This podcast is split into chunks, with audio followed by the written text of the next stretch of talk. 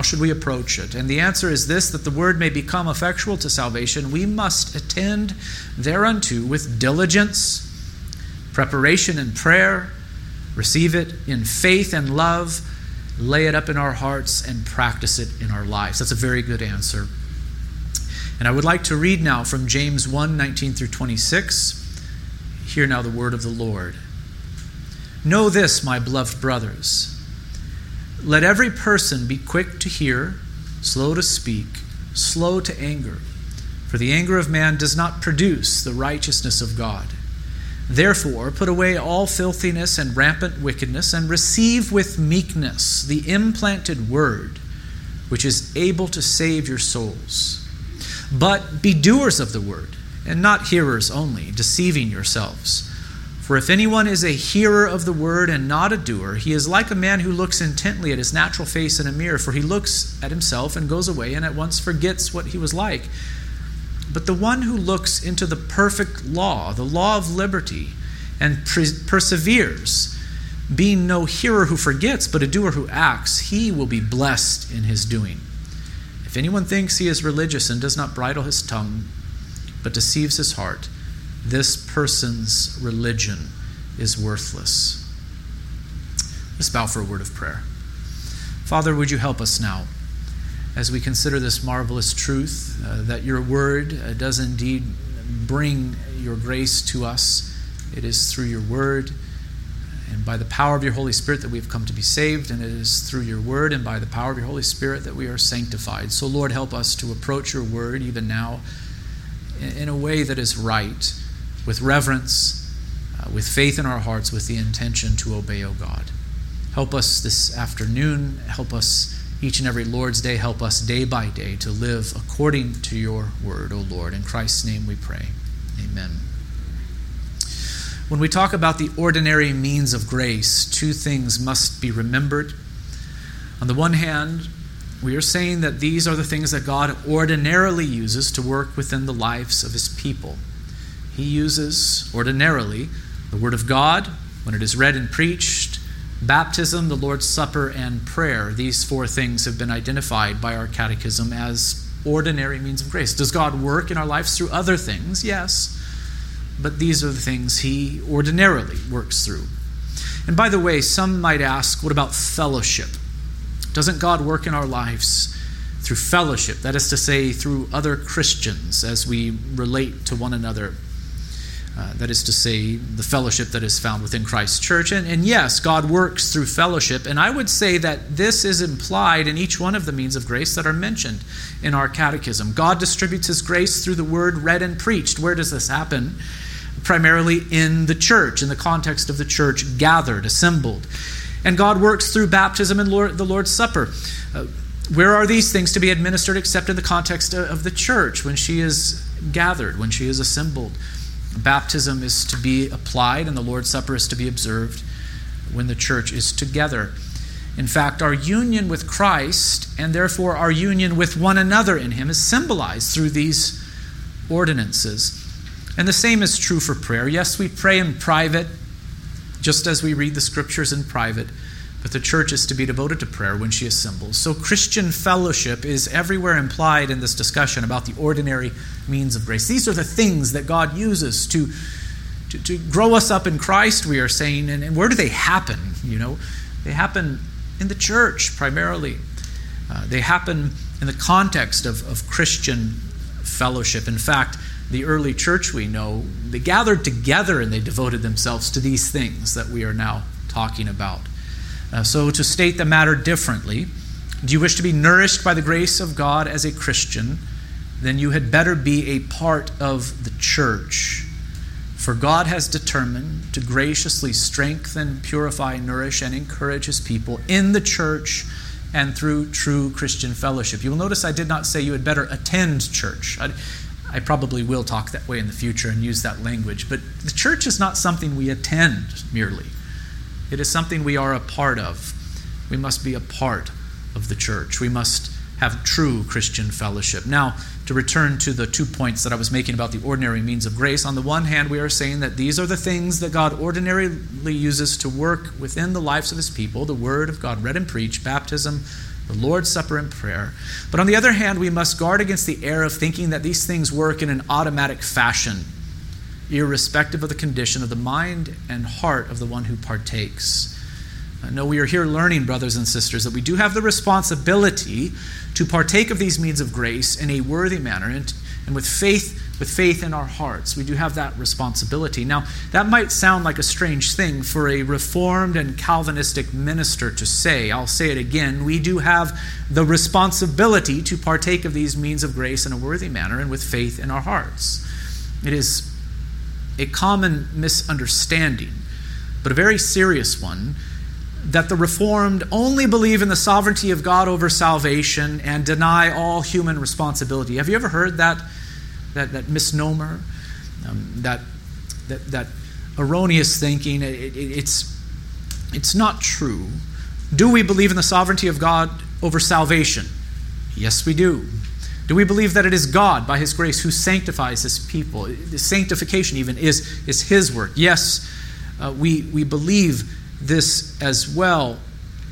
We can be saved and sanctified only by the grace of God, but we are also responsible to do things, namely to repent and believe upon Christ. Uh, that is something we must do. And we are responsible also to turn away from evil and cling to what is good. We are, we are to uh, persevere in Christ making use of the means that God has provided for us. Yes, we are, we are to do these things. This is our responsibility. How can we do them? By the grace of God alone. Yes, this is also true. But these are things that we must do. All of this connects with what we are learning about the means of grace, doesn't it? For God works through these means, but we are called by God to partake of these means thoughtfully and prayerfully with faith in our hearts. We must be careful to do this. So then, the Word of God is a means of grace. People are brought to salvation through the Word, and they are sanctified or purified in Christ by the Word. The Spirit of God works through the Scriptures as they are read as they are preached. And now again, we are asking, well, how is the word to be read and heard that it may become effectual to salvation? How are we to approach uh, the, the scriptures? That is the question that is before us. And again, I want to consider the answer, but piece by piece. That the word may become effectual to salvation, we must attend thereunto with diligence. That is the first thing that is mentioned. This means that we are to give attention to the word regularly in Proverbs 8:34 we read, "Blessed is the one who listens to me, watching daily at my gates, waiting beside my doors." The one who is wise will run daily to God for wisdom and nourishment. We must diligently partake of the Word of God as it is read and preached.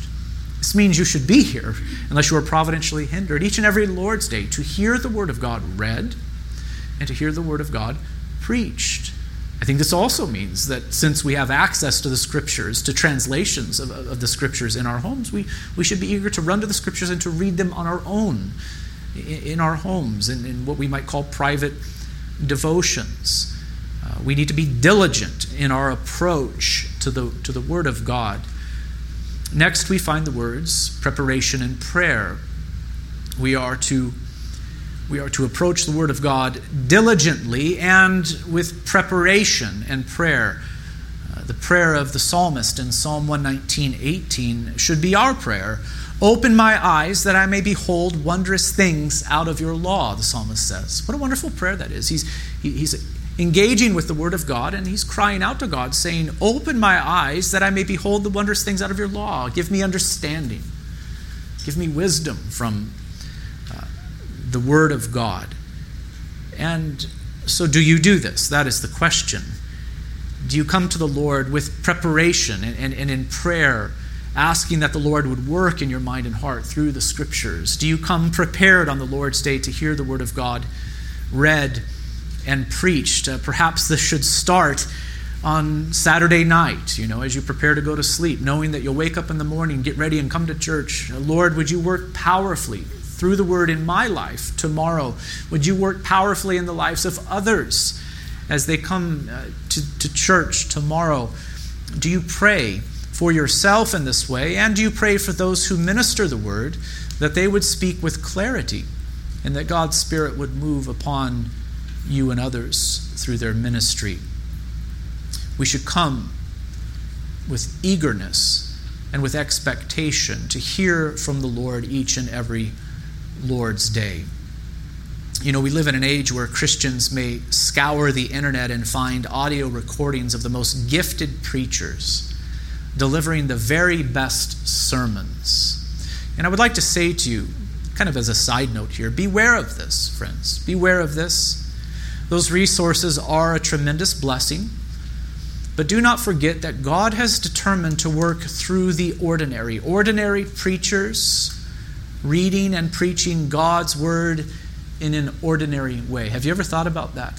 You know, I think sometimes we come to the reading and preaching of the word of God and, and, and we, we, we think, though we might not even process it in this way, but I hope the sermon is really, really good this morning. You know, I, I hope it's an excellent sermon so that God might work in my life through it. But what about what about ordinary preachers like me? And what about ordinary sermons like the ones you typically hear here in this place? I think we should come expecting the Lord to work through that too, you know. In fact, throughout the history of the world, um, ordinary ministers have ministered in little tiny congregations in very ordinary places to their own people, and that's it. You know, there's no live streams, there are no audio recordings of other ministers. It's just that. And yet, what is the thing being proclaimed? Hopefully, it is the Word of God. That is what matters. Not the preacher, not the skill of the preacher, not the, uh, not, not the quality of the sermon, but the Word of God read, faithfully explained, faithfully proclaimed. Uh, that is where the power is, in the Word of God. And so we should pray that the ministry of the Word would flourish in this place. We should prepare ourselves to come to hear the reading and preaching of the Word each and every Lord's Day. Next, we are instructed to receive the word in faith and love. So to receive God's word in faith is to receive is to receive it believing that it is in fact God's word to us. That he inspired the composition of it and has preserved it so that we can read the scriptures and in fact say this is the word of God. To receive God's word by faith is also to receive it believing the promises that are found within it. One should not expect to be blessed by the word, nourished and strengthened, if he comes doubting. For the one who doubts is like a wave of the sea that is driven and tossed by the wind. For that person, not suppose that he will receive anything from the Lord. That is James 1 6 through 7. The context is about prayer there, but I think it applies to hearing the word as well. We should come believing that this is the word of God and that the promises contained within it are, in fact, true. To receive God's word with love is to receive it being reassured of God's love for us in Christ and with love in our hearts for God and, and for his word. Again, I'll bring you back to the point about preparation and prayer. Uh, this is one of the things that we must prepare for is to hear God's word, to receive it in faith and love. We must pray that the Lord would work these things within us and strengthen them uh, with the passing of time. We are to lay God's word up in our hearts, brothers and sisters. That is the next thing that we are taught. This means that we are to hear God's word, meditate upon it, cherish it, and even devote it to memory. This is what Psalm 119:11 so beautifully describes, saying, "I have stored up your word in my heart that I might not sin against you." So the psalmist loves God's word, he hears it, he, he prays that that God would open his eyes so that he might understand God's word, but he also stores God's word up in his heart. He treasures it. He treasures it. Again, listen to James, where we are told to put away all filthiness and rampant wickedness and receive with meekness the implanted word. That's such a beautiful phrase, isn't it? We are to receive with meekness, with, with humility, the implanted word, which is able to save your souls. Well, how so? Well, as a means of grace, which is what we're saying but be doers of the word and not hearers only, deceiving yourselves. For if anyone is a hearer of the word and not a doer, he is like a man who looks intently at his natural face in a mirror. For he looks at himself and goes away and at once forgets what he is like. But the one who looks into the perfect law, the law of liberty, and per- perseveres, being no hearer who forgets, but a doer who acts, he will be blessed in his doing. In other words, do you want to be blessed? Do you want to be blessed? Then do not just come to the Word of God, hear it, and then immediately forget what it says. No, you are to treasure God's Word. You are to store it up in your heart. You you are to meditate upon it. You're to ponder it. You're to cherish it. And then you are to go away with the intention of obeying what is said, you know. Be doers of the word and not hearers only. If you wish to be blessed in Christ, if you wish to progress in the Christian life, then be sure to be doers of the word and not hearers only. In fact, that is the last point that our catechism makes that we are to lay it up in our hearts and practice it in our lives. You know, when I make application from the text at the end of most sermons, I mean, so much more can be said. You understand that, right? I'll make a few suggestions for application. They're simply meant to get you thinking in the right direction. I think it's important for you to leave this place, to think about what was read and what was preached, and to make further application for yourself. It's just getting you off in the right direction. That's all I'm doing there with those suggestions for application. In fact, there are going to be ways that you can apply the text that no one else in the church can because of your circumstance in life. But you have to do that work to cherish God's word and then to go on to practice it in your in your life. Uh, that is what we must do. The one who diligently hears God's word read and preached, with their heart prepared, in faith and with love towards God, with the resolve to obey what God commands, will be blessed. To approach God's word in this way is a very good thing. It, it means it is a means of grace for the people of God. I'm afraid that it is a very dangerous thing, however, to, to approach God's word in a careless manner. So it is a great blessing to approach God's word, to receive it in a, in a careful manner, with faith and with reverence, with, with love, with the intention to obey, and in fact, with obedience. That, that is a great blessing. However, on the flip side, it must be said that it is a very dangerous thing to approach God's word in a careless manner, to come to it casually and unprepared, with unbelief and a lack of love for God, with no intention to obey what is said both the scriptures and experience testify that to approach God's word in this careless way leads not to blessing, but to a curse. The one who approaches God's word in this careless way will find their heart growing harder and harder with the passing of time and not softer to God and to the things of God. And so, brothers and sisters, let us approach God's word with reverence, with reverence in our hearts, with love for God the Father. How is the word to be read and heard that it may become effectual to salvation? Hear it again.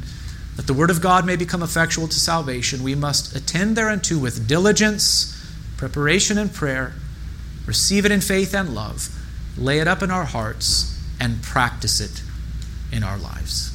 Let's bow for prayer now. Our Father in heaven, help us to do this daily and weekly as your people. I pray that we would love your word, that we would run to it now, Father, give us understanding so that we would know what it is that your word reveals to us, so that we would know you, that we would know yourself, ourselves, and what it is that you require of us. Uh, Father, help us as we come to your word in private, but also and especially in public. I pray that you would bless, O Lord, in this congregation, the reading, the public reading, and the preaching of, of the scriptures. I pray that your word would shine forth, O Lord. Not the words of men, not the opinions of men, but your word, pure and undefiled. For we know that it is your word that has power. Your word saves, your word sanctifies. Father, I pray that your word would shine forth in this place. Father, we pray that the Spirit of God would work mightily upon our hearts as your word is read and preached. We know that we need this. We need you to open our eyes, to unstop our ears, and to further soften our hearts where they are hard, O God. Sanctify us for our good and the glory of your name, we pray. In Christ's name we say these things, and all of God's people say, Amen.